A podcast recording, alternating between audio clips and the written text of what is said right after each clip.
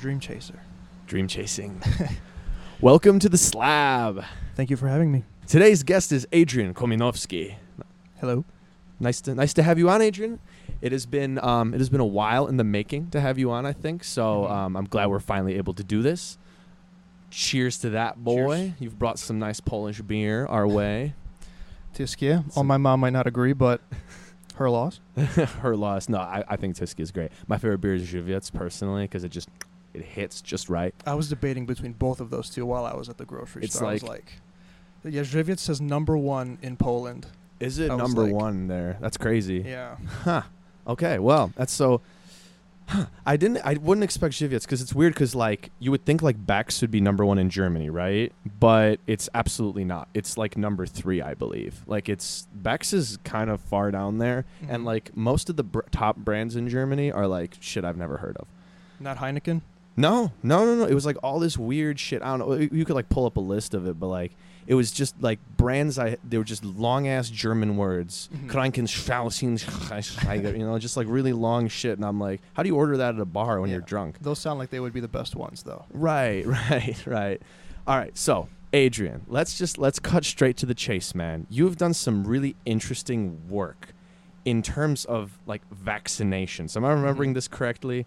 Yes. Um. So while I was at A S U, I actually took part in two labs. Um, during the first, uh, in my sophomore year, actually, I didn't take part. It wasn't a vaccination lab. It was instead a lab. Um, I think you've heard of the Human Genome Project. Yeah. Uh, so this lab was actually um, kind of after you figure out the human genome, there are two steps after that to like figure out uh, what's called a human transcriptome. It's a lot of biology behind that. Uh, we could get into it later if you want, but Um, and then after that comes the proteome, so like how proteins are made and stuff like that. Oh, and okay. the thing about those is that they get harder and harder kind of as you move along. So you might have heard the human genome took like a billion dollars to make, uh, took a long time to put it together. Uh, right. The transcriptome is even harder than that, and the proteome is even harder than that.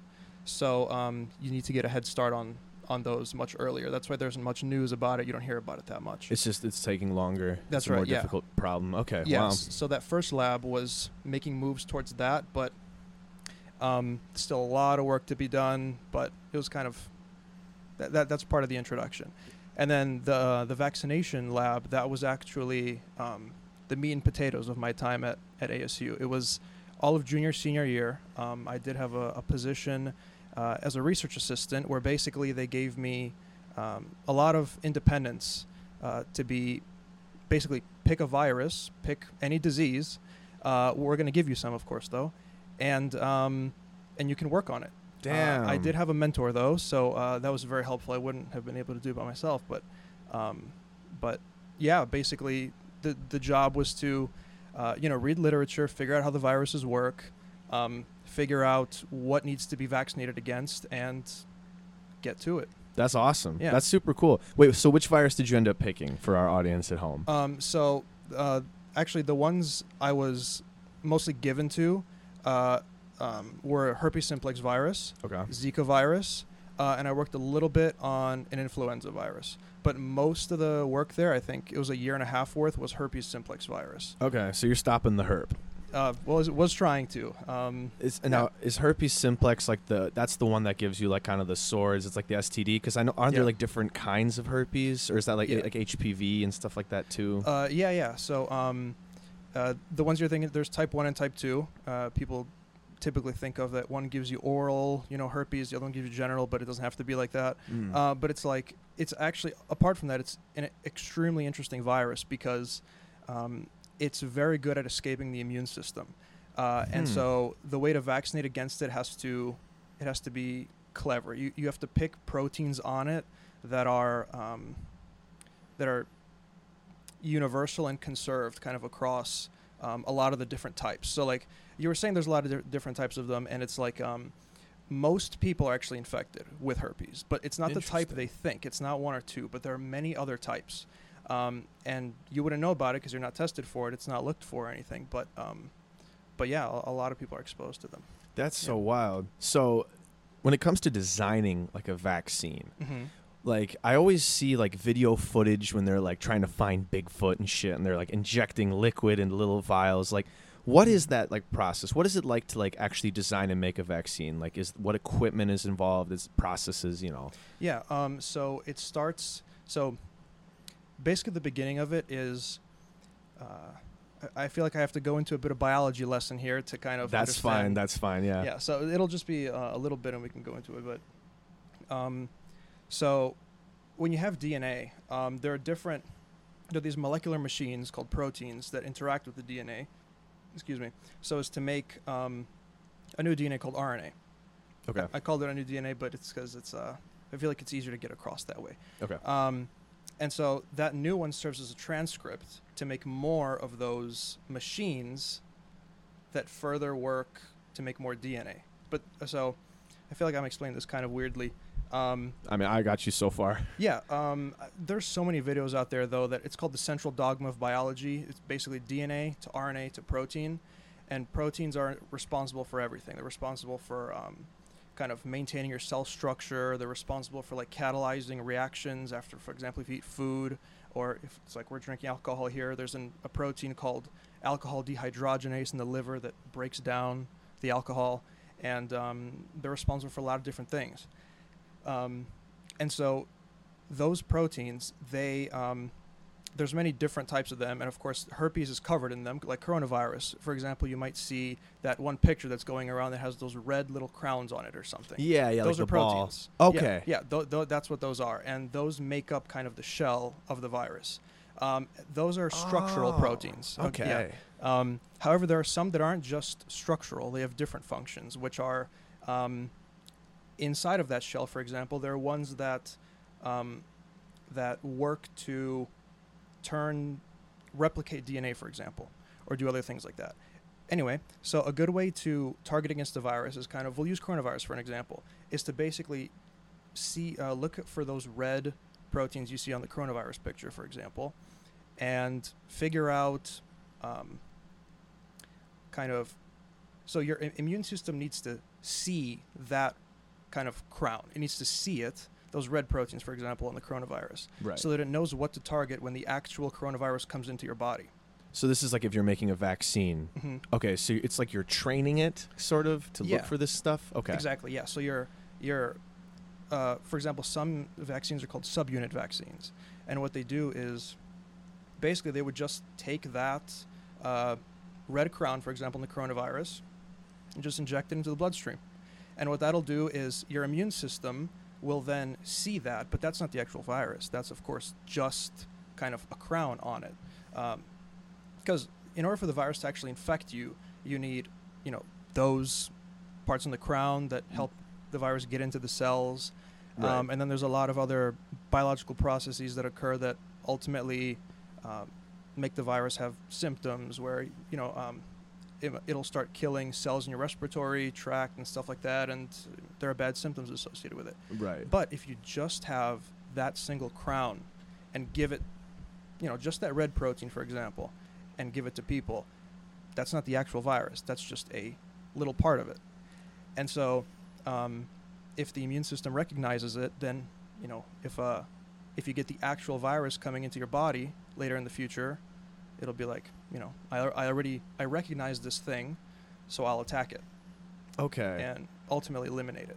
That's really cool. It's like, it's practicing. It's exactly. sort of like, you know, um, uh, you lift weights so you can lift other heavy shit. Exactly. Like you don't have to be lifting a couch, but you can lift a different weight to lift a couch. I think that makes, that makes yeah. pretty good sense. I've never That's a like, good analogy, yeah. I haven't thought about that. So after you explained that to me, it even seems even more exceedingly bullshit that people think vaccines are dangerous then, because it's not even the virus at all. It's just like it's something that kind of looks like it to uh, your body. Yeah. So you might notice that people who are more against the vaccines are mostly could be people in our parents' generation.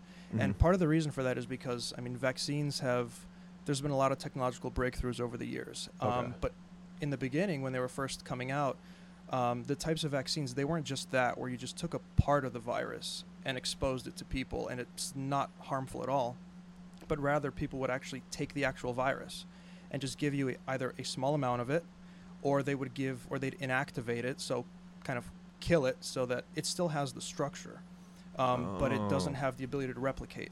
Uh, however, that can sometimes go um, awry and end up actually um, replicating in people. And so mm. if people do have skepticism, it might be because of the old kinds of um, vaccines. They were called uh, live vaccines and live attenuated.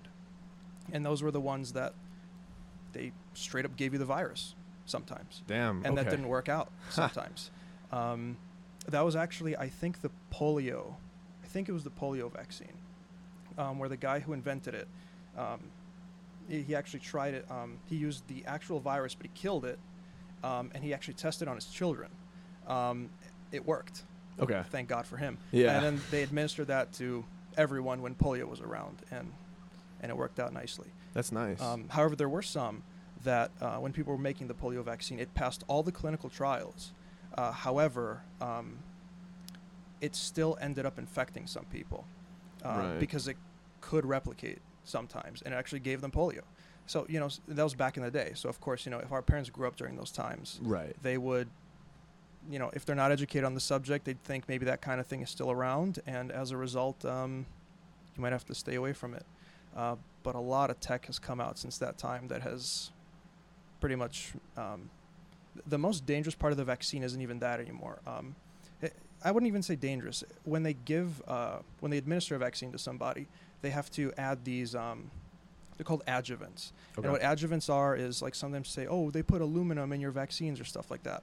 Um, what that is is, um, I don't know everything behind it one hundred percent. Okay. Uh, but I know that they add certain uh, uh, substances that basically boost your, your um, that kind of screw with your immune system a little bit. Okay. So to so as to make it more, um, uh, to kind of keep it on its toes, so that alongside when you're giving it this, let's say, um, this, you know, the, for example, the crown of the coronavirus, you'd administer with an adjuvant so that you kind of get the immune system a little more on edge, so that it oh. sees those uh, proteins a little better. Sometimes people will attack the adjuvants, and they'll say, oh, those adjuvants are harmful because they do this, this, and that.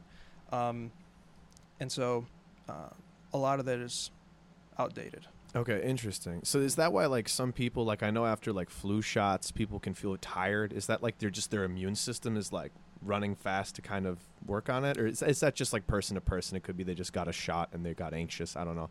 Um... Personally, that's never happened to me, and I've personally never heard of that happening to anyone. But if that does yeah, happen, yeah, people have said that it, it could be. I mean, um, biology is very, um, it's, it's varied, and so what happens to one person might not happen to another. That's why, uh, if someone makes a vaccine, um, it needs to go through clinical trials, um, right? And so, I mean, the reason for that is uh, in phase one they give it to, um, I think, up to twenty people. Okay. And they're mostly doing that to determine the dosage. Uh, phase two, they give it to a three-digit number of people. I think it's two hundred fifty. Okay.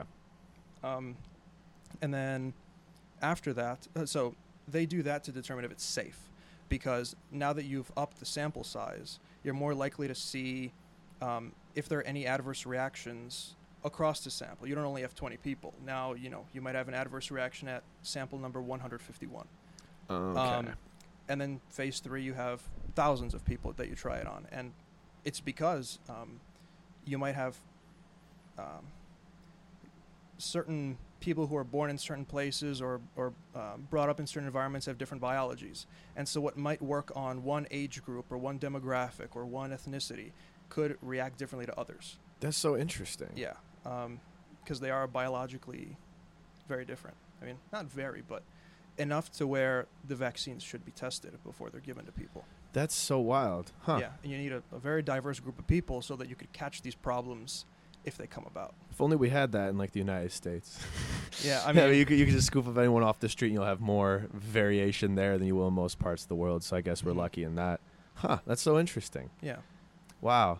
Okay, so You've you've obviously been studying biology through school. Mm-hmm. It sounds like, are you doing microbiology mostly? Uh, is this your what? What is like your specialization? Yeah, so it's called biotechnology. Um, Hell yeah, that sounds l- badass. Yeah, a lot of investors would know what that is because uh, I I see on Robinhood all the time it says, oh, biotech stocks or whatever.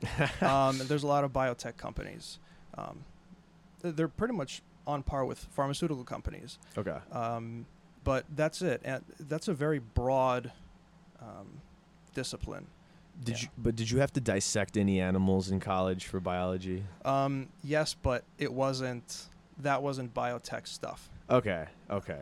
Wait, what did you dissect though? Now I'm curious. Well, um, the only thing I dissected was, it was oh, was it pigs or mice?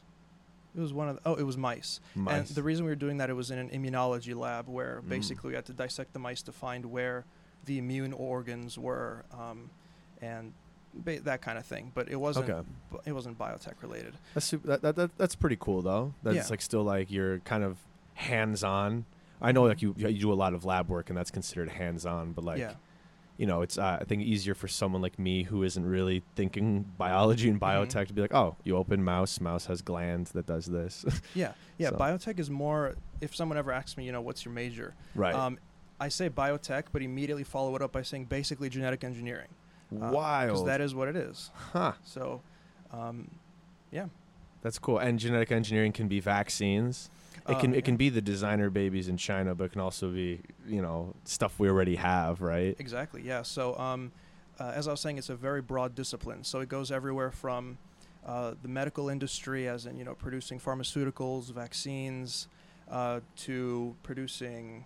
chemicals, uh, for example, people re- um, genetically engineer bacteria to like up produce, for example, um, ethanol and Whoa. things like that. They also, I mean, G M O crops.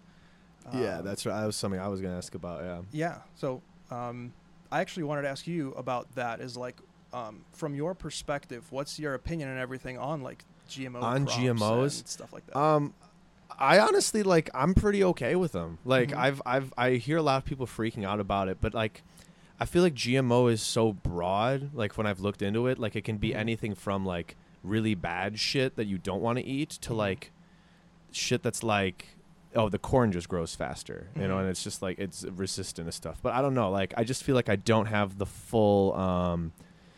the full scope mm-hmm. of everything that's going on there. But yeah, for me, like, I'm honestly okay with it. And I like, I feel like I have enough trust in companies that engineer that to be no, like, yeah. all right, we're, we're okay. No, yeah, that's understandable. The only question that kind of, I'd say, arises in that department is that um, biology still doesn't know much of side effects as a result of genetically mm. engineering certain kinds of corn. I mean, there are, or I say corn, but crops in general, or right. anything like that. So, for example, if you try to uh, genetically engineer corn to grow, grow faster, um, you'll need to go through certain uh, kind of safety protocols to see what else biologically has changed about the corn. So, um, oh. yeah, it's like as you turn one knob, another one might turn the other way. Right. Uh, so, um, so it's like. I don't know of any offhand examples, but yeah, if you do grow something, it might become more carcinogenic, for example. Uh. Um, and th- that's those processes still need to be uh, hashed out more, but we've got it down pretty well as it is. That's crazy. Yeah. Um, there's like there's like G M O poultry, right? That's what K F C mm-hmm. uses. That's why they can't call it Kentucky Fried Chicken anymore, because what they slaughter isn't actually chicken, right? I don't know. So it's like yeah. it's wider than plants, right? Uh, wider? Like uh, broader, sorry. Like mm-hmm. the G M O, you know, the organism part in G M O doesn't just mean crops, right? It's like a mm-hmm. bunch of shit. Like you just said bacteria that make ethanol. That sounds really cool. Yeah. Yeah. Um, I mean, it could be, uh, for example, um, you could have G M O chocolate. And what? Yeah, so people will say, um, you know, what makes this chocolate genetically modified?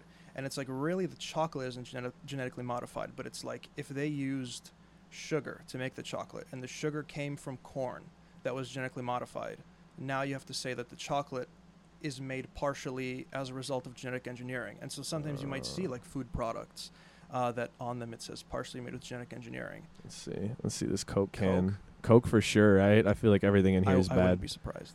Um, If I could read. It's usually like down here. Down. Like under the ingredients. Under the ingredients. Let's see. Coca-Cola Company, consumer information call. So probably if I call them, they'll be like, yeah, don't drink this shit. Maybe. Oh, well. But I'm sure it is. It's made with, you know, corn syrup and God mm-hmm. knows what. And who knows? Maybe they are putting cocaine in here still, judging by how much I drink it. I saw a woman at a restaurant once. We were at Pizza Ranch, which is, you know, just a health freak's uh, nightmare because it's just free pizza at a buffet.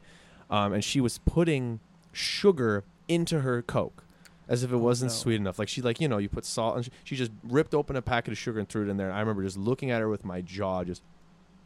Yeah, what? I mean, I remember seeing videos. I, I don't know if it was elementary school or something, but where, you know, they'd have those generic examples. They'd say, in this single can of Coke, and they'll take a bowl on the side and say, this is how much sugar is in it or whatever. Right. So, oh, my God, that's surprising that uh, people... It's still not enough. It's crazy because it's yeah. like the sugar is r- way bad for you. Like, fats aren't terrible mm-hmm. for you the way that sugar is bad for you. It's like...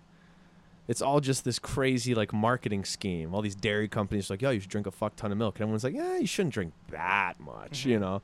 So it's it's so hard. That's why I like having that's why I like having people like you on, because you've like studied this field and you kind of like, okay, maybe not G M Os, mm-hmm. but like you have like your bio-tech and your genetic, like whether you're working with vaccines or something, mm-hmm. it can be like, oh, well, actually, like this is really what it means. Or like, actually, this is just a lobbying campaign. This is the real scientific fact. So um, that's definitely very cool. Mm-hmm.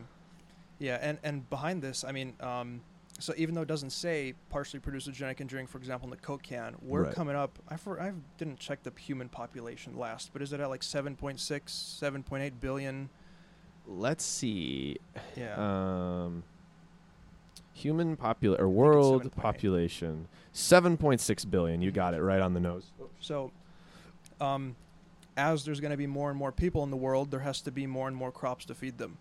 And I mean, if Coke wants to keep putting, however, forty-six grams of sugar, however much, how much is in there? Did I get that? thirty-nine, thirty-nine per okay. can. I'm glad that it said one can, because most of the time it says thirty-nine, and then at the top it says servings per can twelve, oh, yeah. and I'm like, well, what the fuck? Like, it's a scam. Yeah. Yeah, uh, but it's like if Coke wants to keep doing this, uh, using a lot of, um, you know, sugar in all their products, all that sugar needs to come from somewhere, and right. um, you're going to need a lot of crops. It's not going to be organically done.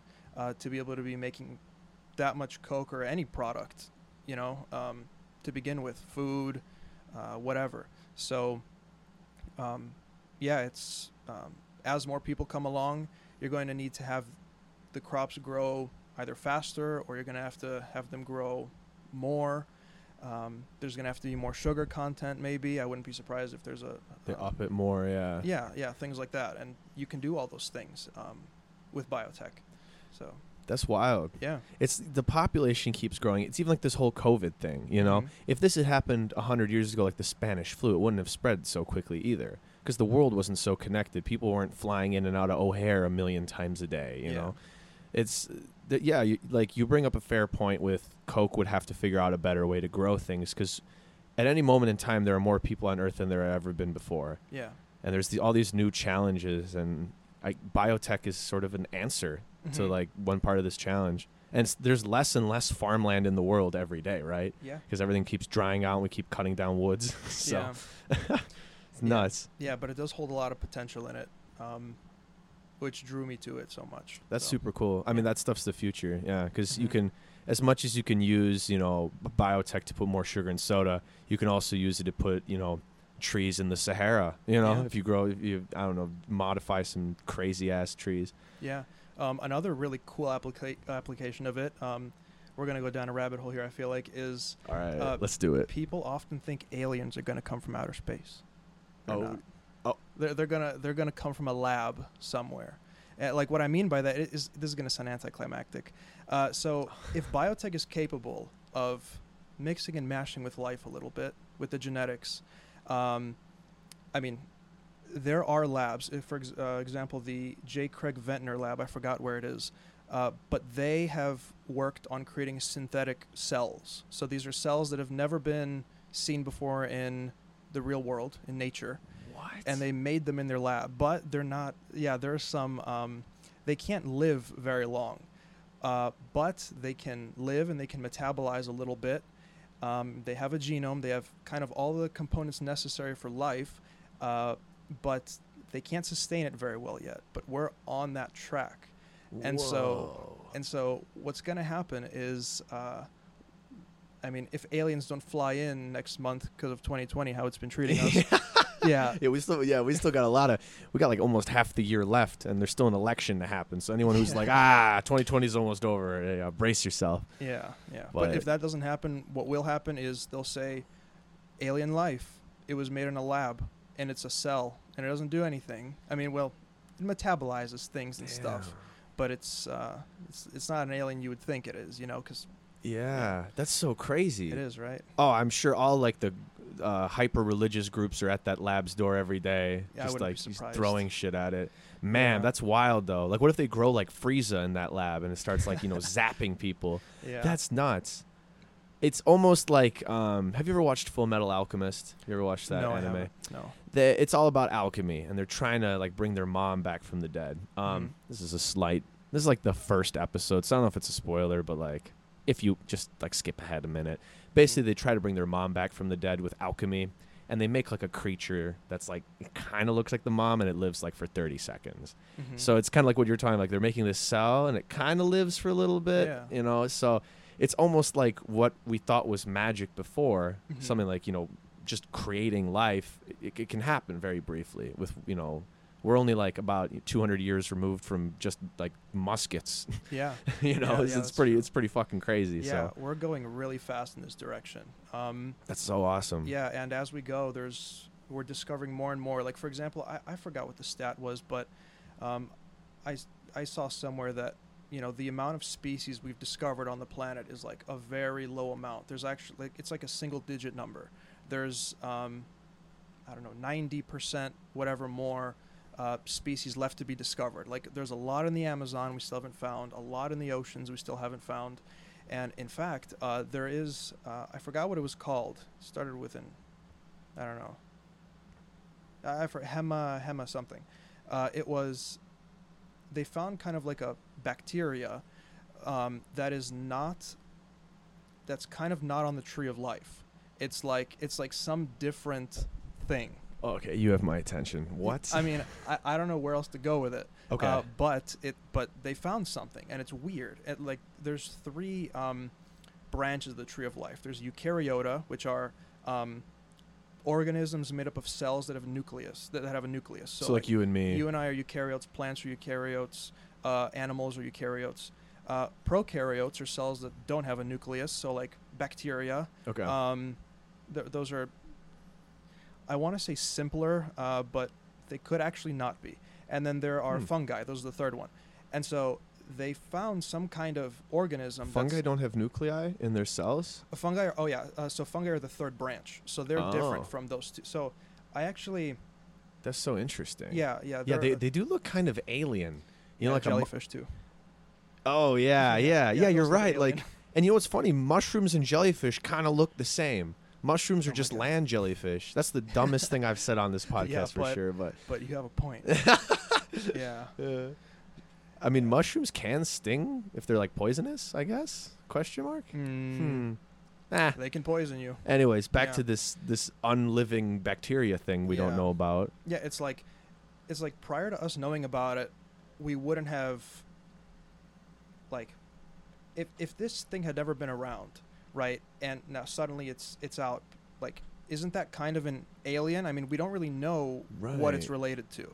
Right. Um, so, um, yeah, more to figure out about it. And they discovered it, I think, in like February or something. So really recently. Yeah. Huh. Yeah. So that's awesome. Mm-hmm. So yeah, as we go along, we're going to be discovering more and more things, and as a result, more and more. Once we learn about its biology, we'll you know learn more and more ways about how biology can be tweaked. That's crazy. Um, yeah, and you know, hopefully it doesn't get into the the wrong hands and stuff. You know. Um, yeah. Yeah, because there are implications there. Some bad uh, ones. People believing COVID was made in the lab, but I don't mm-hmm. even know because I, I don't have a better guess on where it came from. yeah. Um. It's. Yeah, I'm not sure either, to be honest. Right. With yeah. You. I. I mean, it's sort of like a. Do you think it was in a lab or do you think it was from bats? And my answer is, I don't know. you know, it's yeah. like I, it could be either one. Like I, it could, it could have, it's just, it's the narrative. People are trying mm-hmm. to make it like a this political thing when it's yeah. just like, why don't we get rid of it first and then figure it out? Yeah. Yeah. I mean, there are scientists that I highly respect uh, who say it is made in a lab. And then there wow. are some who say, no, we've tracked a certain protein from where the virus originated to now, and no chance it was made in a lab. Right. Uh, and so it's like, even within the scientific community, there's uh, kind of grappling back and forth with that question. Yeah. Um, but it'd be it'd be stupid to just dismiss it, you know? Yeah. Right. Yeah. It's like you have to, especially when it's like, it's not that the virus is like, it's not rabies where it will kill you. Yeah. You know what I mean? But mm-hmm. it's it's pretty deadly. And the yeah. scariest part about it is that it spreads so easily, mm-hmm. like so easily. It's not an S T D. No. You know, if it, if there, if coronavirus was an S T D, I mean, like they just people would be quarantining and not having sex. You know what I mean? Yeah. Like that. That's what would be happening. You, Pornhub stock would be going through the roof or whatever. Like, yeah. I don't know. But yeah, it's just like, oh, I can't go outside. Mm-hmm. So it, it's it's pretty wild. People are doing their best with it. But it's it's this very divisive thing because mm-hmm.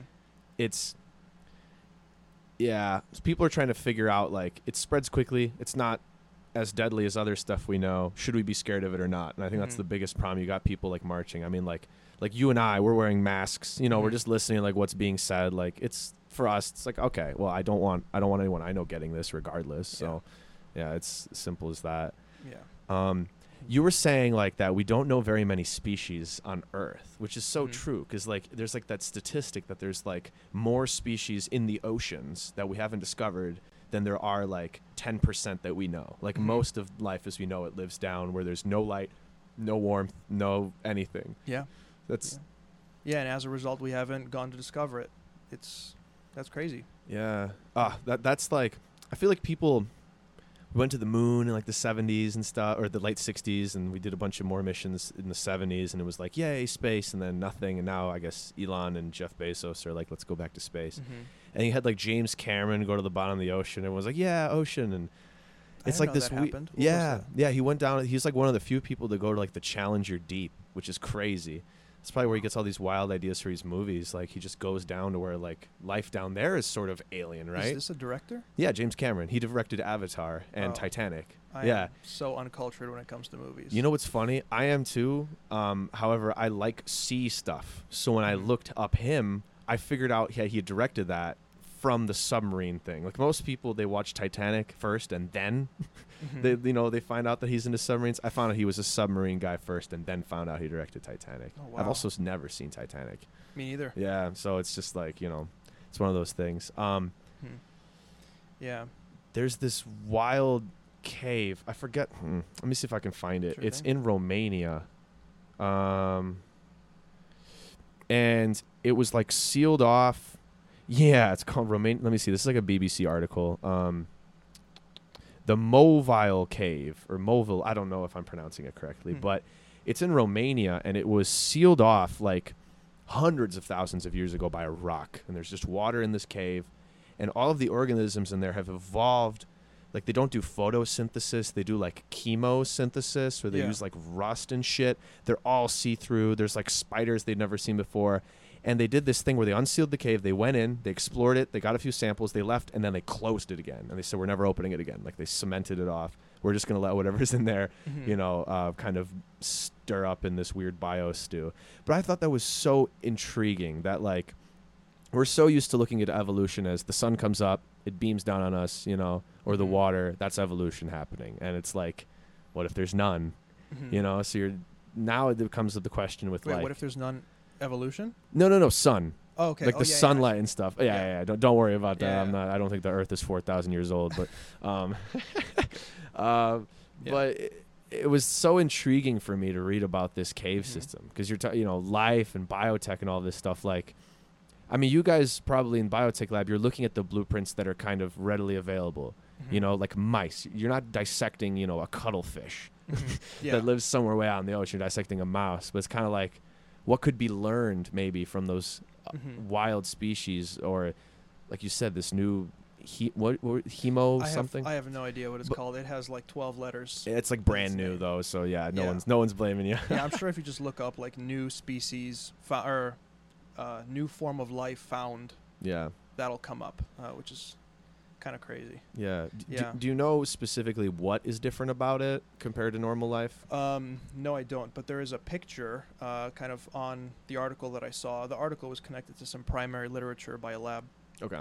But um, it looks funky. It's like some kind of bacteria with a bunch of arms coming from it, like these um, uh, like f- flagella coming out of it, like the little like tadpole tail kind yeah, of thing. Yeah, yeah, but like yeah. a lot of them, and it's oh, it's that's like a web that's of them. nightmare. It's, it's weird. Whoa, yeah, it's not like it's not like anything I've personally ever seen before. Did it say where they discovered it? Uh, I think it was in Nova Scotia. Is that is that what it's called? Nova Scotia. Nova Scotia. Yeah, yeah. It's, it's spelled weird. Um, mm-hmm. yeah, so yeah, Canada's hiding all this weird shit from us. Looks like it. Maybe they maybe they made COVID. Those clever Mounties. Some yeah. lab in Montreal's trying to kill us all. Well, they gave us Drake, so it's fine. Yeah, that's enough of a virus. No, okay. Uh, what's interesting about that cave thing, though, is that it really goes to show how adaptable biology is. It's like right. it's like if you just change one variable in how we live, give us a few thousand years, and we will like change for that to be like our new thing, our new environment, right. and our. I, I say are because this is subject to every living creature, mm-hmm. is that given a certain stress, that's what evolution is, given a certain stress that biology will adapt itself around it. Yeah. Um, and so there are many, I, I don't know if it'd be fair to say infinite different types of adaptations you could give to an organism. You could give them different amounts of light, whether they have oxygen or not, uh, different like um, acidities or basic uh, solutions they could live in, like some bacteria, whatever, they live in certain acidic ponds or not. Um, hmm. And yeah, you could change so many different variables and so many different combinations of ways, and biology will find a way to work around it and and survive there. It's it's pretty G. So yeah, it's pretty, it's yeah. pretty gangster, yeah. Um, this is something that I've thought for a while, but I want your take on it because you were far more informed about biology and stuff mm-hmm. than I am. Um, I've always thought that technology and engineering is some form of evolution. For instance, like you went to school in Arizona, but God knows that it was very hard for human beings, you know, to live that m- in such large cities in a place like Arizona for a while. It was very sparse tribes because we didn't have air conditioners, you know, and shit like that. Or even like, you know, before man could harness fire, there's no way they could have lived up in like Sweden during mm-hmm. the winter without fire. Like you would have froze to death. So it's sort of like, is that, do you think that discoveries like that are just a part of evolution? And now we have human beings on every corner of the earth. Mm-hmm. Antarctica is kind of the last place we're really going for right now. And we already have like labs set up there. I don't know. Mm-hmm. What's your take on oh, that? Oh yeah. one hundred percent. I agree with you one hundred percent. Uh, because kind of, you think of it, what evolution has been doing for, um, for a long time now is trying to have us survive and ultimately thrive in certain conditions.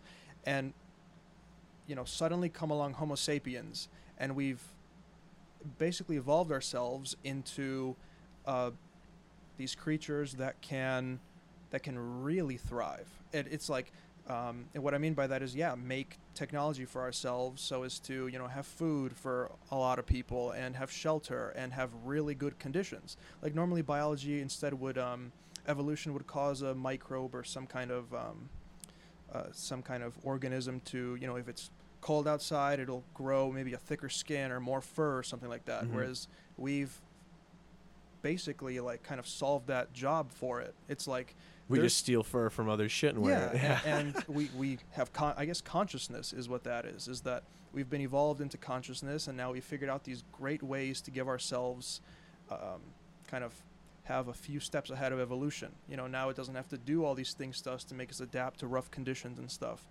Um, although Chicagoans, when it's forty degrees, they'll still be outside wearing not Short. that much. Yeah, yeah, wearing so, shorts and yeah, shit. Yeah, yeah, so. It, it's funny. Yeah. For, it's like forty degrees in fall. It's like you're like, yeah, it's forty degrees. I'm going to wear my jeans finally. Mm-hmm. forty degrees in spring is it's like it's not hasn't been this warm in three months, so I'm going to wear shorts now. Yeah. It's weird how your body like does that, you know. But yeah, yeah. yeah you're one hundred percent right. It's cold over here. Mm-hmm. You don't got like, you know, those bodybuilders in Venice Beach, you yeah. know. And it's like if you have zero percent body fat in Chicago, you're going to freeze to death. That's true. Yeah, yeah. You know, it doesn't matter how how big of a jacket you got on. You need a little mm-hmm. need a little stuff on you. That's why our, our pizza is like fucking four inches thick. Yeah. Got to put that on. So yeah, well, whenever I walk through the grocery store with my girlfriend, she gets cold in the freezer sections. Um Venice Beach bodybuilder. But me. Yeah, yeah. Like, I mean, yeah. I mean, it's obvious. Yeah. yeah I, I was just gonna say I don't get as cold as quick as she does. So yeah. um, that that says something to that. That if you have more mass on you, um, it'll take a little more time, I think, for you to get colder than someone who's got less. Right. So that would explain um, how different people react differently to weather in Chicago.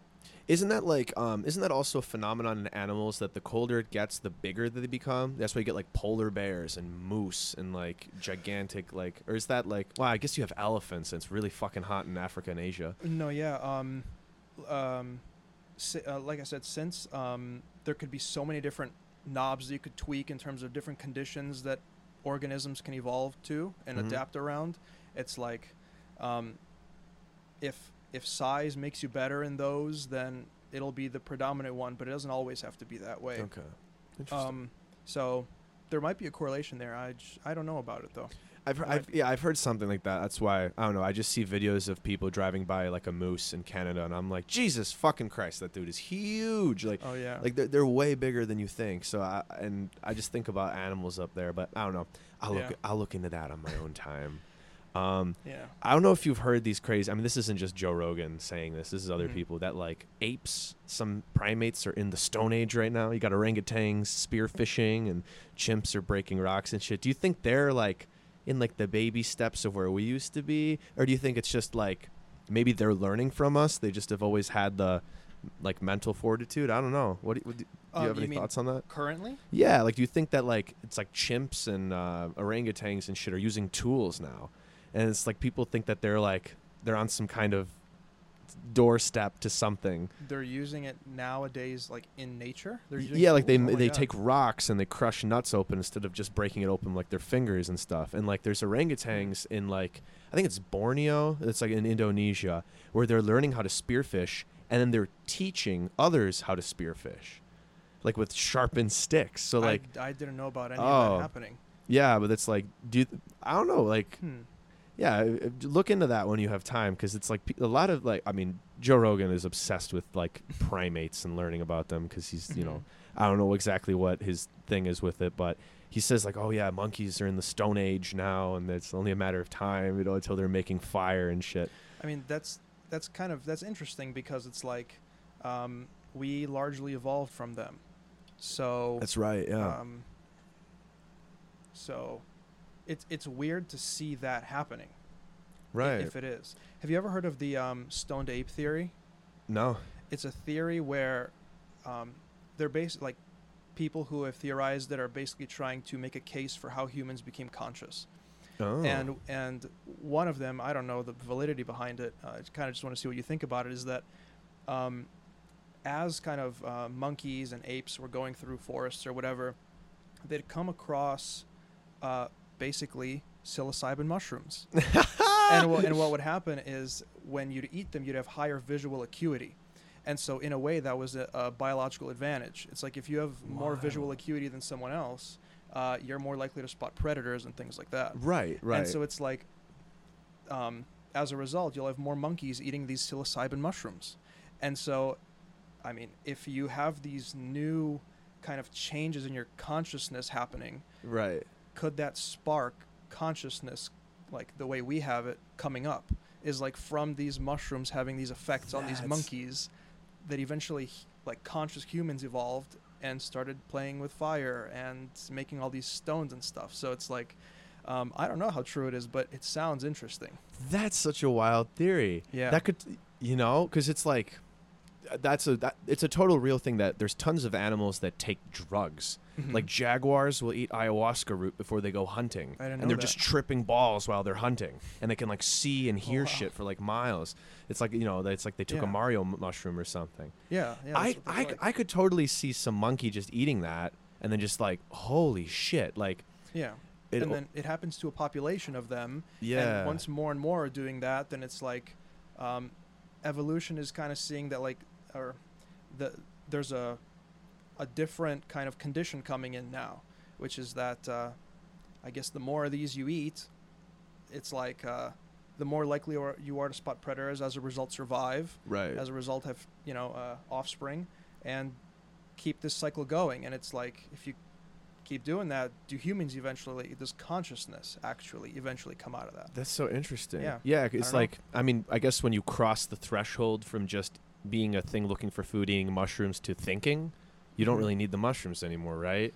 Is that why, like, you know, there's not like, yeah. m- you know, it wasn't like the medieval ages, people were just tripping all the time. C- uh, yeah, could be. Um, That's wild. That's an interesting... Yeah. yeah, and also what they say about that is that the size of the human brain at some point increased dramatically over a very short period of time. Right. And so what they're saying is m- that could have explained it, is like if suddenly these populations of monkeys were eating these mushrooms for these reasons, it's like their brains changed quickly. And as a result, right. our brains came up pretty much. I mean, you know, yeah. prehistoric stuff. Because, yeah, the mushrooms could lead to fire, which could lead to the better food, which could lead to everything else. You know, it's because, mm-hmm. yeah, it's like, why isn't it happen with other animals? We're just seeing it with like orangutans, but they're not like making fires and mm-hmm. making laws and shit, you know? Yeah. Or even like hunting, gathering kind of like that could, I don't know. Yeah. It's weird how um, common and organic a lot of shit that just makes you lose your mind is. Like there's mm-hmm. this honey in Turkey that's way more potent in terms of like how hard it makes you trip than most psychedelics we have. Honey in Turkey? Yeah, it's like it's like it's like a honey in like in, in that area near like the Caucasus Mountains. And what would happen is I believe like the Romans were trying to take it over, and like a bunch of the villagers were like, yeah, take our honey. And like all the Romans were tripping balls, and they just cut everyone down while they were tripping balls, and they the Romans had to leave. Like huh. it's this wild, I don't know the exact area of Turkey it was in, but yeah, it's like there's just bees that make honey that makes you trip balls. So it's like, I don't think it'd be unlikely for some, you know, some pre like, you know, precursor to humans to be like, oh, this thing looks like food. Holy shit. Yeah. I don't know as much about it, but that sounds like a very interesting podcast. Like if, like if right. someone knows about how drugs and history um, collide and what were the costs of that, but that sounds like it. It's like, yeah, yeah if, if, if these organisms, you know, um, uh, you said, cheetahs or what? That oh, they, jaguars. Jaguars. Yeah, okay, yeah, yeah. That they, um, what was it? I, ayahuasca. ayahuasca. Yeah, yeah, they eat that before. I believe hunt. That's the same like components that you make D M T out of. So they're like really fucked up yeah. while they're hunting. It's crazy. So I, yeah, I don't know. It's it's so bizarre. Yeah, because it's always that question of like, where did the universe come from? Where did life come from? Where did it? Consciousness come from mm-hmm. and it's like when you look in all these different disciplines like psychology and philosophy, you always talk about like, do we yeah. have free will? Where does consciousness come from? yeah. You know, physics, it's like, you know, Big Bang, particles, what makes this stuff click? And mm-hmm. you know, biology, like how did the chemicals, you know, come together? You got the periodic table, but how does everything fit together to make you and me yeah, talking and on a podcast? It's like yeah. those are the big ifs mm-hmm. right now. So that's yeah. super cool, you know. Yeah, especially like it's kind of intriguing Um, kind of looking at biology from a physics standpoint, because um, this is going to sound very nerdy, but one of the laws of thermodynamics in physics is that um, things, molecules, everything goes towards uh, more entropy, which means more disorder. So, for example, right. if you have, um, let's say you have a box, right, and the box is, um, you have like a little barrier down the middle, and there's like a bunch of atoms on one side of it. And you take away that barrier, what's going to happen is those atoms are now going to distribute equally across the box. And as intuitive and simple as that sounds, you know, basically they just, there's more space now. So it's more likely that they're going to start moving to those areas, and it'll become one kind of evenly concentrated bundle of atoms in this whole box, right? Mm-hmm. As intuitive and simple as that sounds, um, kind of, so uh, basically what that says is things follow more entropy and more disorder. So it's natural that um, it won't just stay in that one side of the box. It'll go to all of it. Biology is weird in that it in that somehow we are sitting here and our bodies and, and the molecules and everything, they stay together and, and all that stuff, but that requires energy for that to happen. Mm. Um, and so it's like from a physics standpoint, you would think that a lot of things would um, pretty much dissipate. Um, I mean, not everything, because it requires ener- energy to hold them together. And if that energy is there, they will be held together. But, um, yeah, but uh, it's it's interesting that that happens. Um, yeah, it's it's it's kind of against. It's not against one of the laws of thermodynamics, but it's because it still explains it. Um, but um, but it is kind of interesting. Yeah, it, it, that everything goes towards disorder. Yeah, it's it's almost like if life itself is just part of that, then mm-hmm. life is sort of just meant to spread everywhere. Mm-hmm. You know, uh, I had um, I had my friend Julian on the podcast, and he talked about how he thinks that what's going to happen is we're going to launch a probe somewhere. It's going to land on a planet that's just right. And somehow, some way, some little tardigrade or some little something on that satellite is going to survive. Mm-hmm. And it's just going to start taking over that planet. And over like mm-hmm. millennia and millennia and, you know, maybe millions of years, we go back and check that planet. We go, what the hell? And there's like yeah. all this stuff living there. And it just, you know, mushrooms could have come here that way. You were talking mm-hmm. about how they're like this different branch of life. You never know. They look yeah. kind of alien. Like w- life itself on Earth could have come from mm-hmm. somewhere else that way. It's yeah. It's so cool. Yeah, chaos. The scary part of that is, though, is that eventually, right, the whole universe is one big heat soup. Yeah. Everything is just, mm-hmm. you know, because entropy is everywhere. Yeah. But. Yeah. I guess, I guess which physicists think it will go to that at some point. Many, many billions of years yeah. in the future. Yeah. That's so we'll wild. See. Yeah. I actually want to ask you about something. So. Sure um, thing. I'm, so I'm always down for questions. Yeah. So are you familiar with CRISPR? Yeah, yeah. It's um like the g- gene modifying thing where you can... Yeah, yeah, yeah. I feel like that's mainstream news enough. Uh, yes. What's your opinion ab- on it? Oh, like designer babies and shit? Yeah. Ah, oh, man. I think I've I've two points I need to make here. One, I think it's it's unfair to people who can't do it. But two, I think it's inevitable that the wealthiest of the wealthy, and then eventually it'll come down and everyone will be doing it. Mm-hmm. But it's just crazy to be living during the time what's going to happen. But overall, like... I just don't want it to happen in my lifetime. yeah. Yeah. Or at least not if everyone can't get access to it fairly. Yeah. That's, and I think that'll be the big debate. But, mm-hmm. um, of course, I mean, you you probably have had this conversation a ton with, like, a bunch of your colleagues. So. Yeah, I've had my fair share. But right. that's uh, that's actually the general consensus among people is that yeah. uh, as long as it can be distributed fairly, um, and, you know, good luck doing that. You'd have to have some kind of worldwide agreement.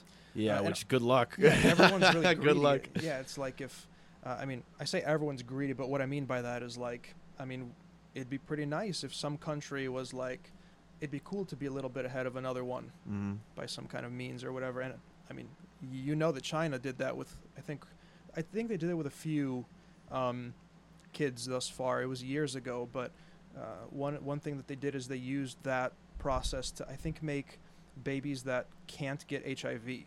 Yeah, that's and that's like stuff like if, if it was, you know, hey, your kid will never have cancer mm-hmm. and everyone can do this to their baby, I'd be like, oh, yeah, like, let, let's do it. Like, yeah. I, I, w- I wouldn't want that to happen to my child, you know. Mm-hmm. So. Wait, you wouldn't want that to happen? No, I, I wouldn't want my child to uh, have to get cancer ever. So oh, I would be yeah, like, yeah. oh, yeah, let's get rid of the cancer. Mm-hmm. So long as, like, everyone else, you know, has access to it. Like, mm-hmm. but yeah, that's like. Utopian, I feel like. We can't even agree on the metric system. Like, what the fuck are we doing over here? Yeah. Inches, yeah. feet, yards. Yeah, in in uh in the labs at school, we never use the imperial system. We only use metric. That's even a, here in the States. That's the thing. Okay, so if we have any listeners, it, actually, I do know that we have listeners from outside of the States. We have some people in Sweden and Ireland. Hello, everybody. Interesting. um, but yeah, in the U S, we learn both. Totally. Like, we learn our English system for, like, miles, gallons, you know, quarts. So it's like, hey, man, like, get, go grab a gallon of milk from the store. We don't, but we also get two liters of soda, which is weird. Mm-hmm. Um, but in labs and in school, we pretty much always use metric, always use Celsius or Kelvin, like always, like stick to those processes because science is kind of like this international thing. But yeah. I guess roads really aren't. You know, it's like how Russia's train tracks are different width than the rest of continental Europe. I and don't then, know that. Yeah, and mm-hmm. I believe Africa has different. So like. When they're transporting things through like that part of like Central Asia right there, it's like it gets tricky to do that. So yeah, it's like we can't even agree on that. So how are we gonna agree on CRISPR? Exactly. Yeah, oh, but yeah, yeah. Have yeah. you had to do any labs where you like genetically modified, like even if it's just like a bacteria or something, like in um, that way? So, hmm, let me think. Um, so yes, but it wasn't.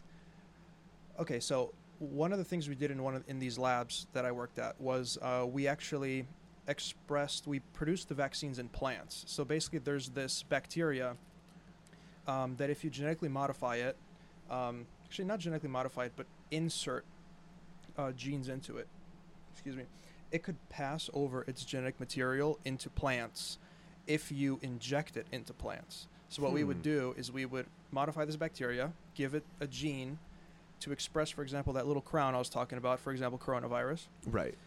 Um, and give that to plants, and the, the the bacteria soup, inject that into plants, let them incubate for a while, and the bacteria holding the genes that could eventually make that little crown will put those into the plant cells. And as the plant grows up, it produces those little um, crowns, so to speak. And you can just take them out. You you could extract them. So you're using plants to make your vaccine. Yeah, and you could use any host. You could. You oh, could, that's amazing. For example, they used to use pigs to make, um, well, they wouldn't. Before insulin was made in labs, um, the way they do it now is th- um, they just use bacterial cells and just put in the gene for insulin into bacteria, break the bacteria open, take out the insulin.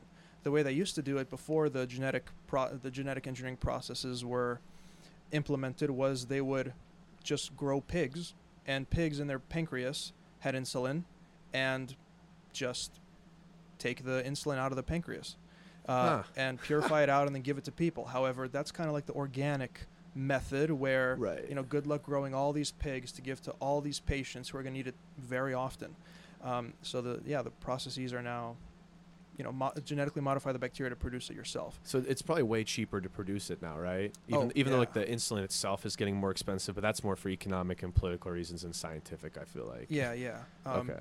Yeah. Cool. Actually, largely, um, uh, largely the reason that uh, medicines are so expensive is because uh, companies, especially biolog- biologic medicines, rather than like chemical, like ibuprofen is a molecule, whereas other um, biological Uh, medicines, like a vaccine, is like a, a big complex molecule. It's it's kind of hard to, to describe, but okay. Like, uh, w- yeah, one is like you're making you're just making a substance. The other one is like a vaccine is almost a virus, which is almost a living thing. So it's yes. like yeah, yeah. So the thing about those is that complex. a lot. So a lot of the what the companies do, the reason they're so expensive is because the companies basically shove all of their expenses into R and D.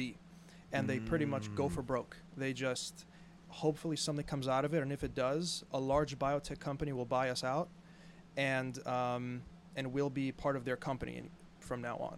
And oh. so they have to make back those R and D expenses. Uh, and so the way to make those R and D expenses back is have a drug be expensive for a while. Uh, mm. If there was a better system around that, then drugs wouldn't be so expensive. It's largely because they're just trying to remake R and D costs. That's nuts. And you said bought by like a big biotech company. Are there, is it like in technology, you got like the big three, you know, you've got like your Microsoft, Amazon, uh, Apple, Facebook, you know, well, mm-hmm. big three, I said four, but you know what I mean? Is yeah. it like that? Is there those in biotech too? Mm-hmm. Yeah, there's, I think, I think there's forty-two big biotech companies. Okay. And then the rest, everything, uh, those are the only ones that make profit. Wow. Uh, every other company, medium, small, and then there's one called micro, all of them do not make profit. Mm. All of them just shove all of their expenses into R and D. Okay. And just pray that something good will come out of it. And um, if and when it does, a larger biotech company buys them out. And so that's kind of how the industry looks now. And yeah. yeah. Is there like a biggest biotech company that like most people would know? Um... Because people know a lot of pharmaceutical companies. You know, they know yeah. like Bayer. And I like think Bayer's the one. Bayer. Does, ba- does Bayer do Science. biotech as well? Yeah. So Bayer okay. actually recently merged with Monsanto. Uh, Bayer bought Monsanto for some ungodly amount of money. Like billions. Yeah. Okay. Many Whew. double double digit billions, I think. Holy uh, crap. No. Maybe it was more. Uh, wow. Yeah. Here, I, I can I can Google yeah, the acquisition. It's, it's it's big news. Let's see here. I keep.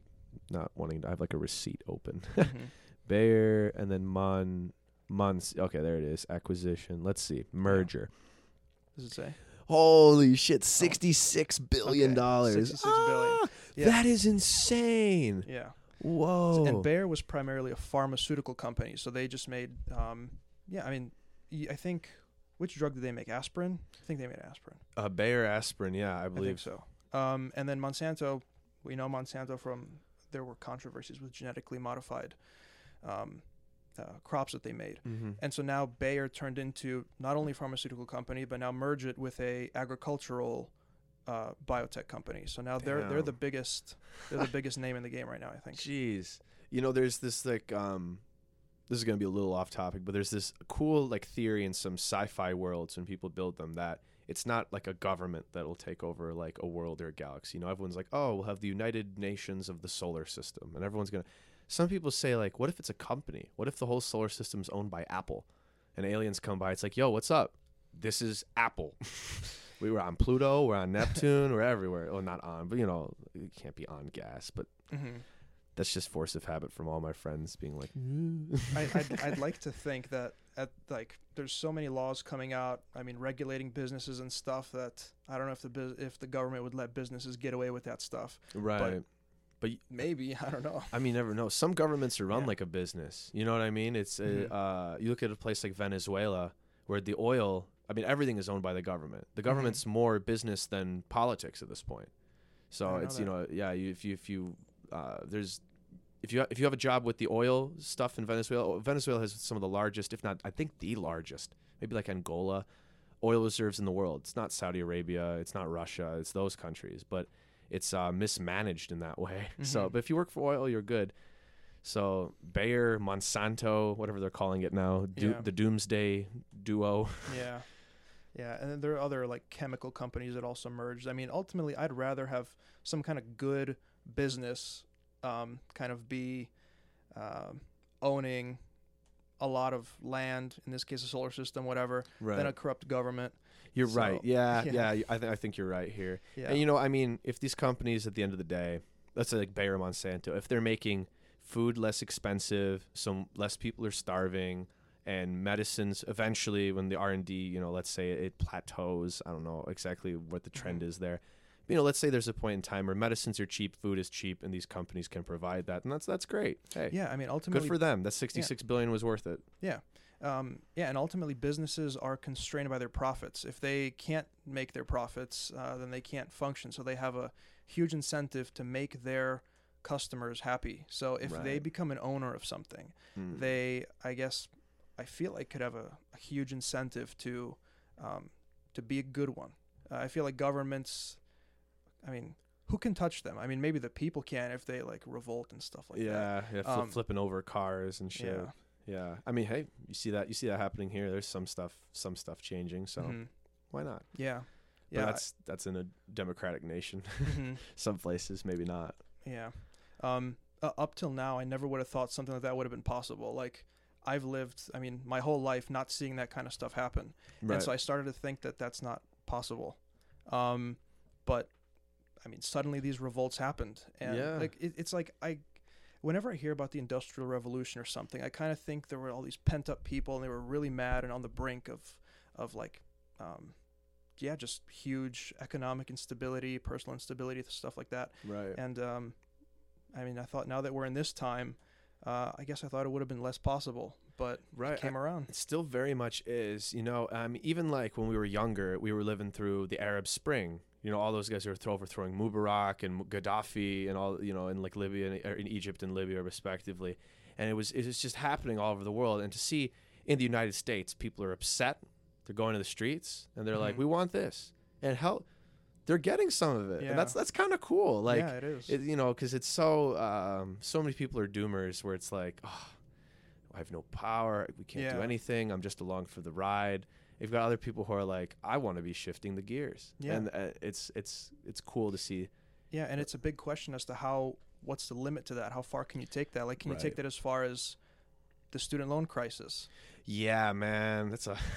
yeah. It's uh, it, it's really wild. I've been reading, I've been reading a lot about how different nations are set up in different mm-hmm. ways. And there's the extractive economies, which, you know, if you think about old colonies...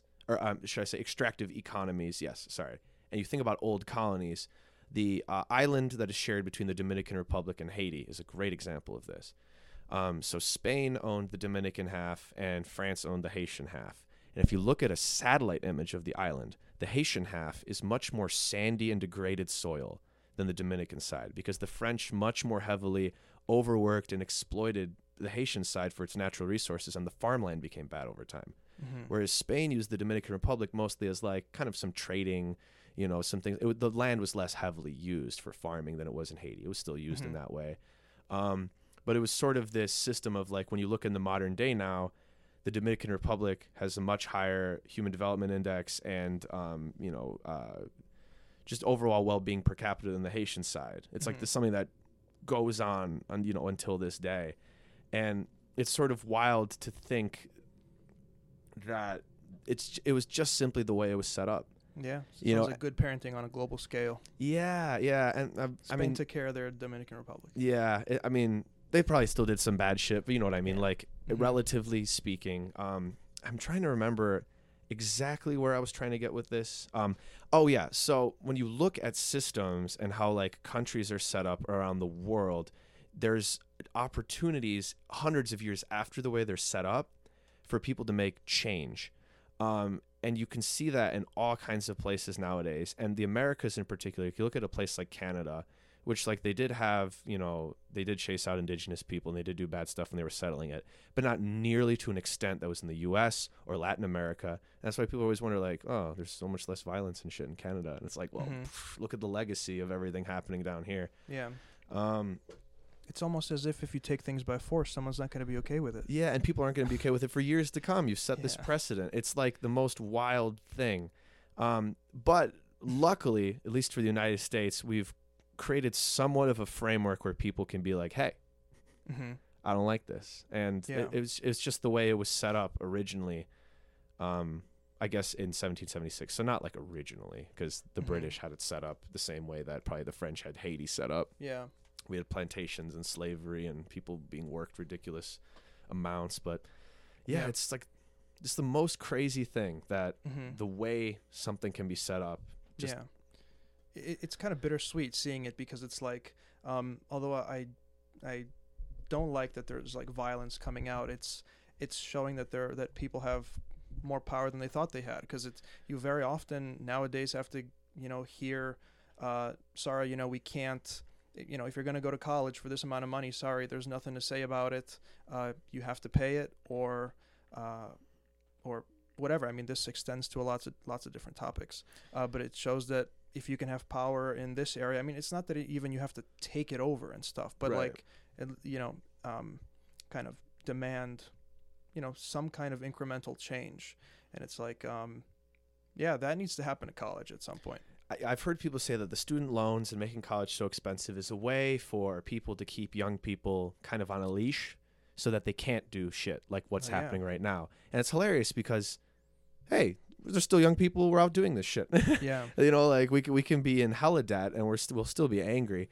So I don't know how much that theory is so much as it was it was just a mismanagement of loans versus college prices, and like that famous like we'll give you loans for this much and colleges go, well, we need to make it more expensive, and it, they keep leapfrogging each other. Yeah, I but, mean, yeah, what it seems like is uh, the administrations are robbing their graduates of their future earnings. So you know whatever they're going right. to make in the future, they're they're taking a, a, a cut of it.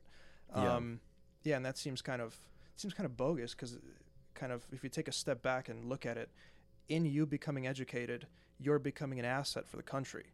Exactly. But you have to pay to be, you have to pay the country to become that asset for them. It's like yeah, like what yeah. what is that? You know, and it's so bizarre too, because like um, I mean, we both studied STEM fields, yeah. But like I'm sure you know a lot of people in the arts, and it's very frustrating mm-hmm. because some of these people are so incredibly talented, and they work fifty, sixty hours a week creating art, and the problem is there'd be plenty of young people to buy and consume this art, because art is this human thing. It's built into us. Mm-hmm. But we're too busy paying off these fucking loans. Yeah. I would love to support, you know, one of my friends if he's like, hey, uh, you know, I could have a painting commission. You can hang it up. And I'd be like, great. Yeah. But paintings are expensive as fuck. And like the first thing I'm thinking of is like, well, I have this and I have this and I have this and I owe the government this and all that. Yeah. So it's sort of like, man, you know, future mm-hmm. earnings. It's it's stunting different things, because in art you work for yourself, you work for other young people, you work for a gallery. In STEM you almost immediately work for a conglomerate or a yeah. company, or it's run and organized by people who don't have those loans anymore yeah. or never had them. Mm-hmm. So it's like, what the hell is going to happen? It's so it's so crazy to me. Yeah. Yeah. Well, the other thing about that is that in the same way where you can't um kind of spent on art, even though you would innately appreciate it, just people like it. Um, right. Um, it, for my thing, it's music. But it's like yeah. um, this extends also to people starting businesses. It's like when you're young, that's the that's the time when it's safe. It's supposed to be safe for you to start a business. You still have, you know, if it fails, you still have forty years, whatever, to recoup your losses. Right. Um, however, coming out of college and having huge debt, you're unlikely to start any businesses. And, you know, don't even get me started on the fact that all these huge companies already exist with whom you'd have to compete. It's like, even if you were to start that business, forget about it. Um, yeah. But I mean, it doesn't help that, like, right now, if you have a great idea, um, don't bother pursuing it because you have to, you have to pay back all this stuff. Instead, pursue it in, in ten years. The problem with that is you're less, um, you kind of have less security if it, if it, fails. Yeah, and let's say ten years you have less time. You might have kids. You might be higher up in your job that you already have, and mm-hmm. you have less time for it. The wildest thing is it, nowadays, it used to be, hey, you have a great idea, go become the top company in the world at that idea. Nowadays, yeah. it's, oh, you have a great idea, go get bought by one of the best companies in the world. Yeah, yeah. I was I was part of a tech startup in college. Um, it was like a data science startup, and mm-hmm. it was like, okay, what's our goal? Our goal was to get enough distribution and enough platforms to get noticed and bought by somebody else. And after a while, there was, you know, some fallout and stuff like that. But yeah. it was hilarious because that was our goal. Our goal was to get bought. Our goal mm-hmm. was not to build. It yeah. was it's this weird um, mentality shift that kind of has become created because of the mismanagement of education costs. Yeah. Just one thing when you really think about it. It's yeah. nuanced, but... Yeah, and like I said, with the biotech industry, it's the exact same way, where it's like, yep. um, if you're anything... Yeah, you were just saying, yeah, the R and D until you get bought. Yeah, if you're anything other than a huge billion-dollar company, uh, basically plan around throwing in the towel. Um, wow. But throwing yeah. in the towel will be considered a win to you. At least you throw in the towel and get something from it, instead of, um, you know, throwing in the towel and, you know, losing everything that...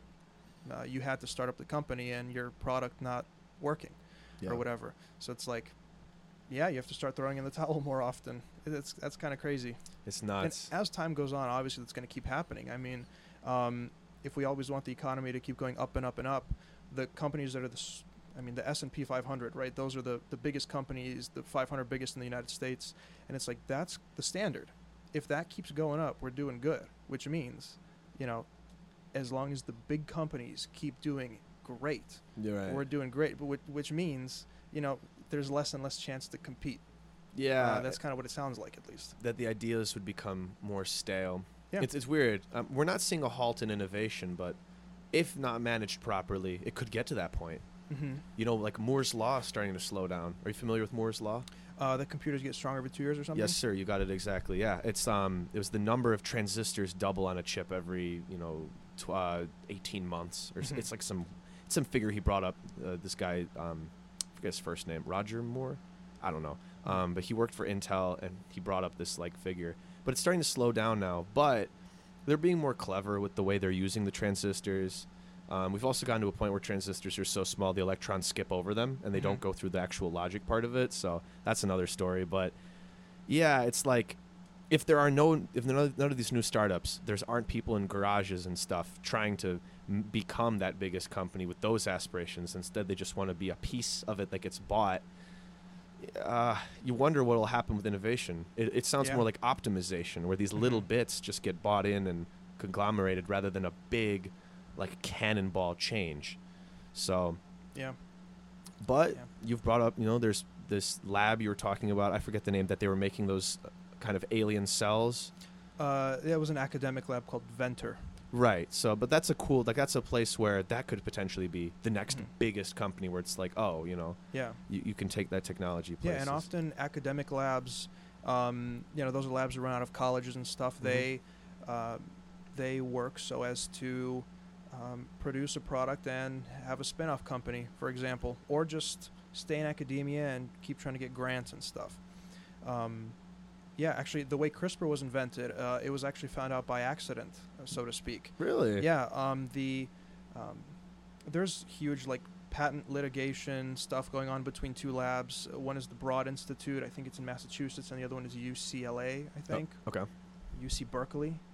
Um, anyway, um, the people in U C Berkeley who initially discovered it, uh, they were looking at how bacteria fight off uh, invaders. So, like, uh, bacteria have their own immune system. Um, oh. Even though they're just one single cell, they, they do have an immune system.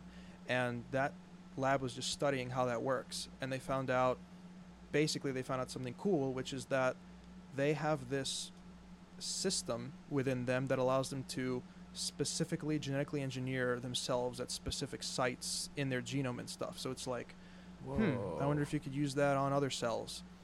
And uh, the other lab actually showed that you can use it on other cells.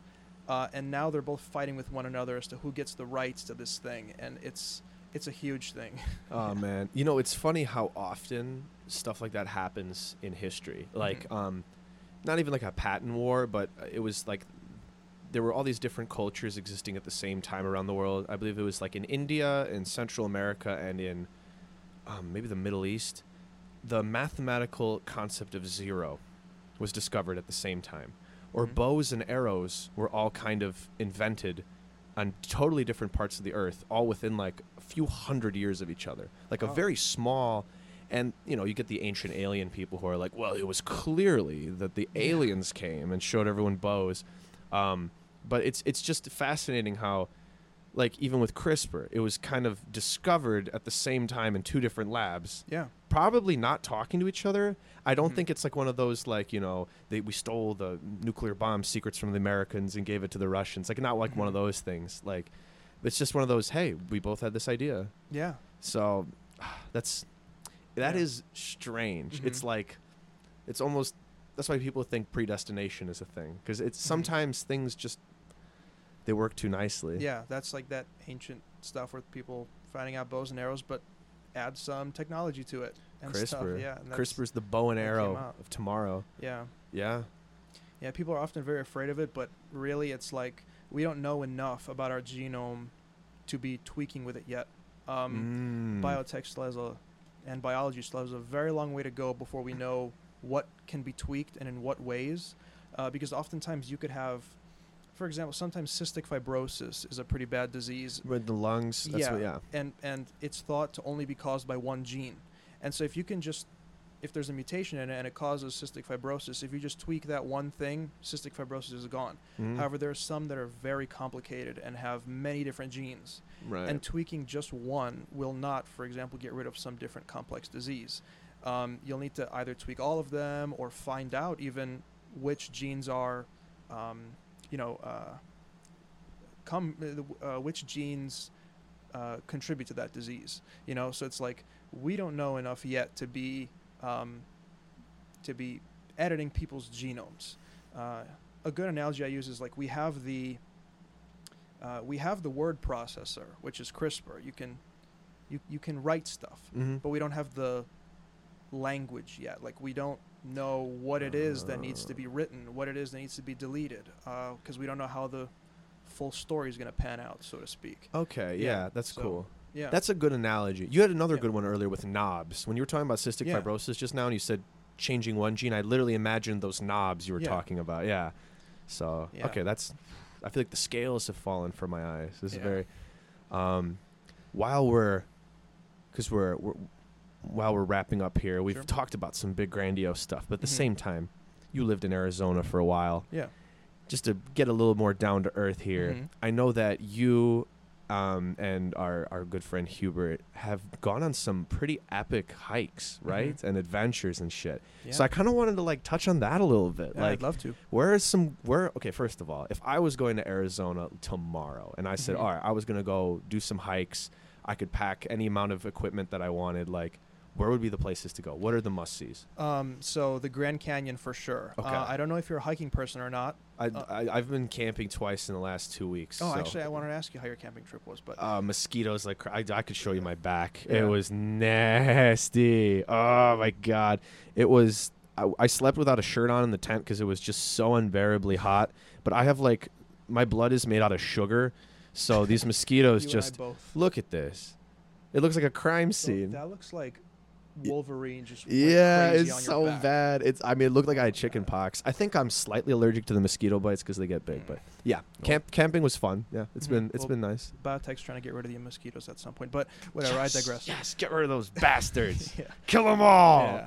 Um, but if you were to go to Arizona, I'd say, okay, for sure, Grand Canyon. Um, honestly, that was the first hiking trip I've ever taken, so I'm not one hundred percent sure about everything that would be good. But uh, the hiking trip we went on, and what I can recommend from that is Devil's Bridge.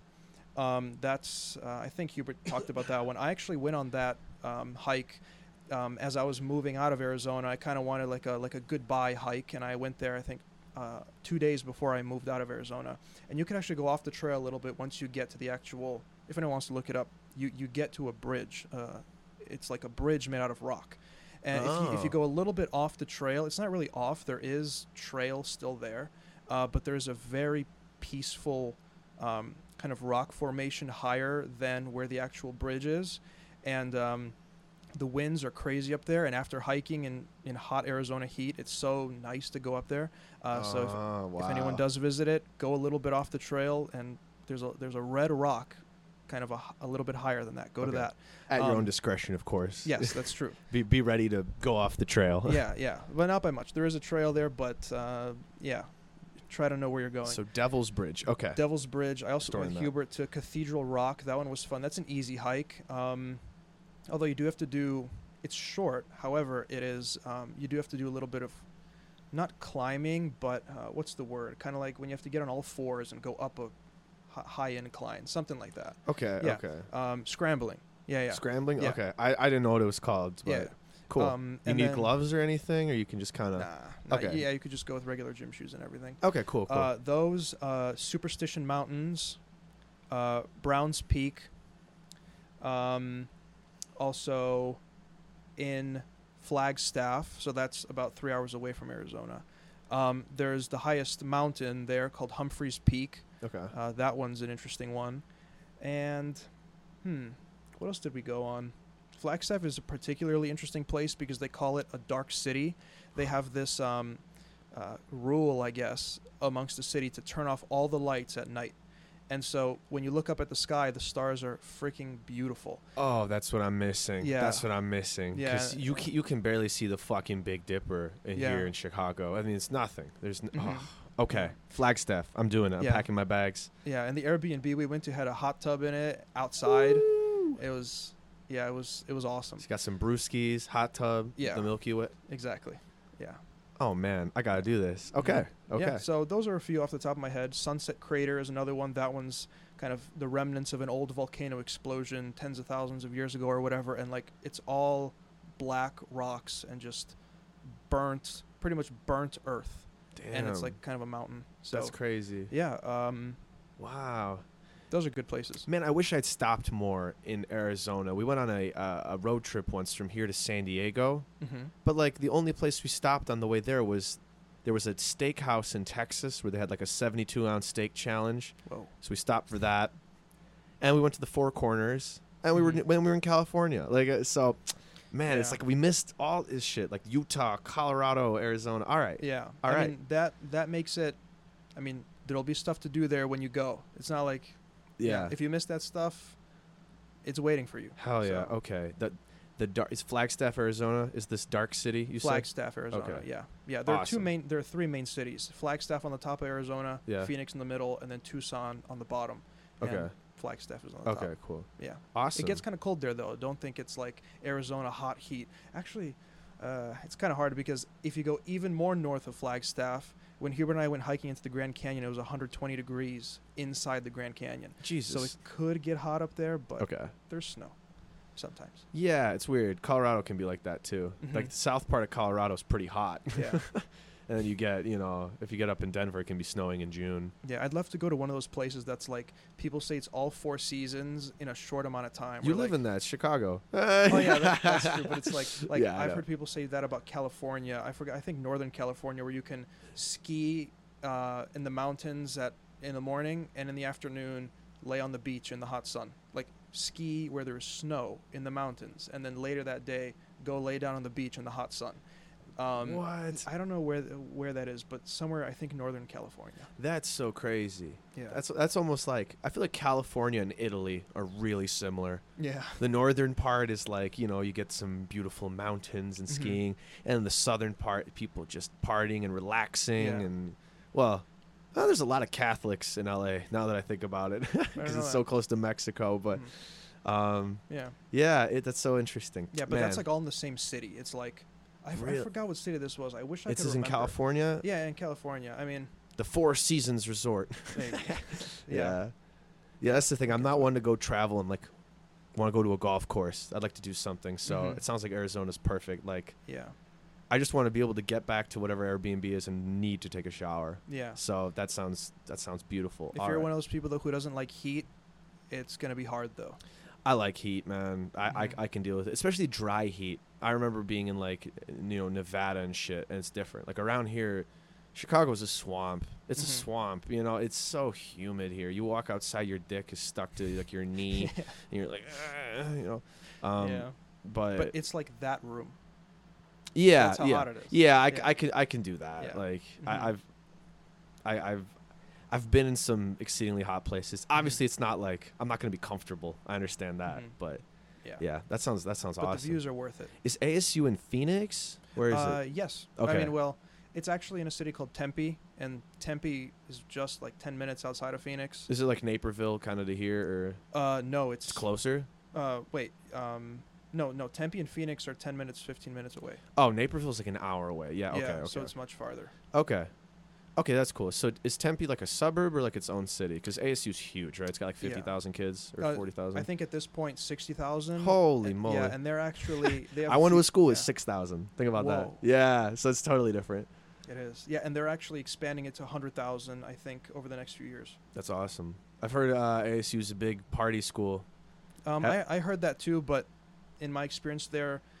Uh, and I guess every college, college is what you make of it. So if you don't yeah. go to parties, you won't go to parties. But yeah. if you look for them, they're there. All right. Yeah. Anyone trying to go to Arizona and hike and go party at A S U? I mean, it sounds yeah. like everything's in Arizona nowadays. Yeah, it, it was it was very fun. Okay. Well, one of the things I learned about myself, though, is like, this is really sad about human nature. But like when I first went there, a year one, it was paradise, absolute paradise. Okay. And as I lived there, year two, year three, year four, it's just like... It's just like your body gets used to it or something at some point. It's kind of uh, sad that that happens. I mean, I still love it. It's it's beautiful. I want to live there. Yeah. But um, but I, I've I've, I've heard that. I work with a guy who lived in Scottsdale for a while, mm-hmm. and we were saying like, oh, it's like one hundred ten degrees. Like, wouldn't you like if it was one hundred ten degrees here, people would be like, what the? F- yeah. What is? I'm dying. Yeah. He said like, nah. He says over there when I got there, I'd set my A C to like seventy-four, and then after a year, it was like eighty-four was comfortable on the air conditioner, mm-hmm. and he would just like exist like that. So. Yeah.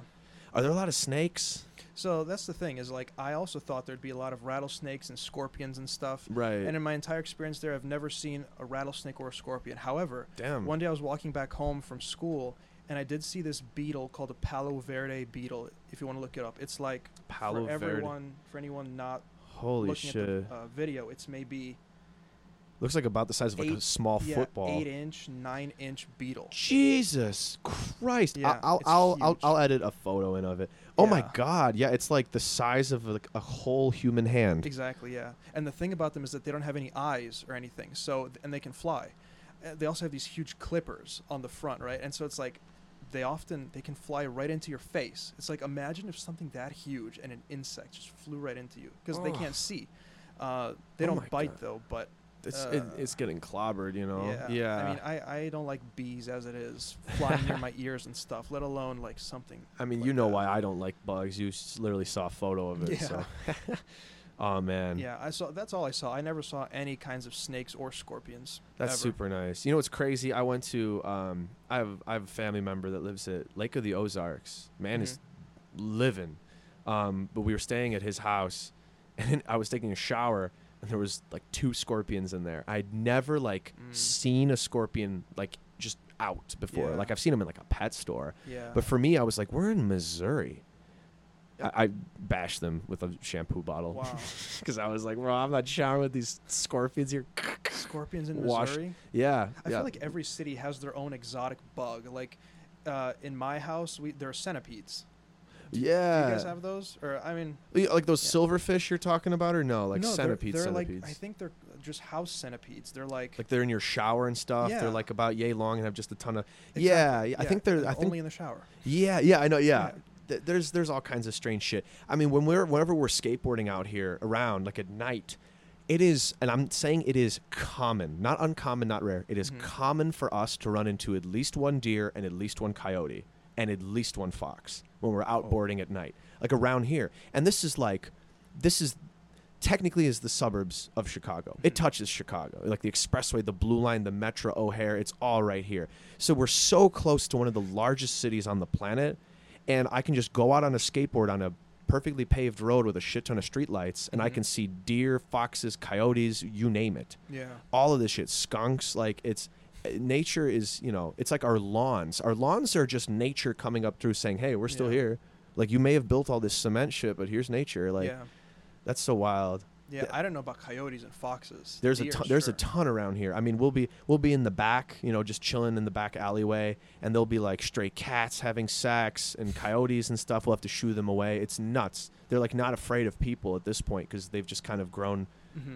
We were talking about this earlier. They've kind of yeah. grown around us as much as we've grown around them. So yeah, ah, it's yeah, wild. That's true. I, I've when I used to longboard, I don't know, years ago when I was first few years of high school.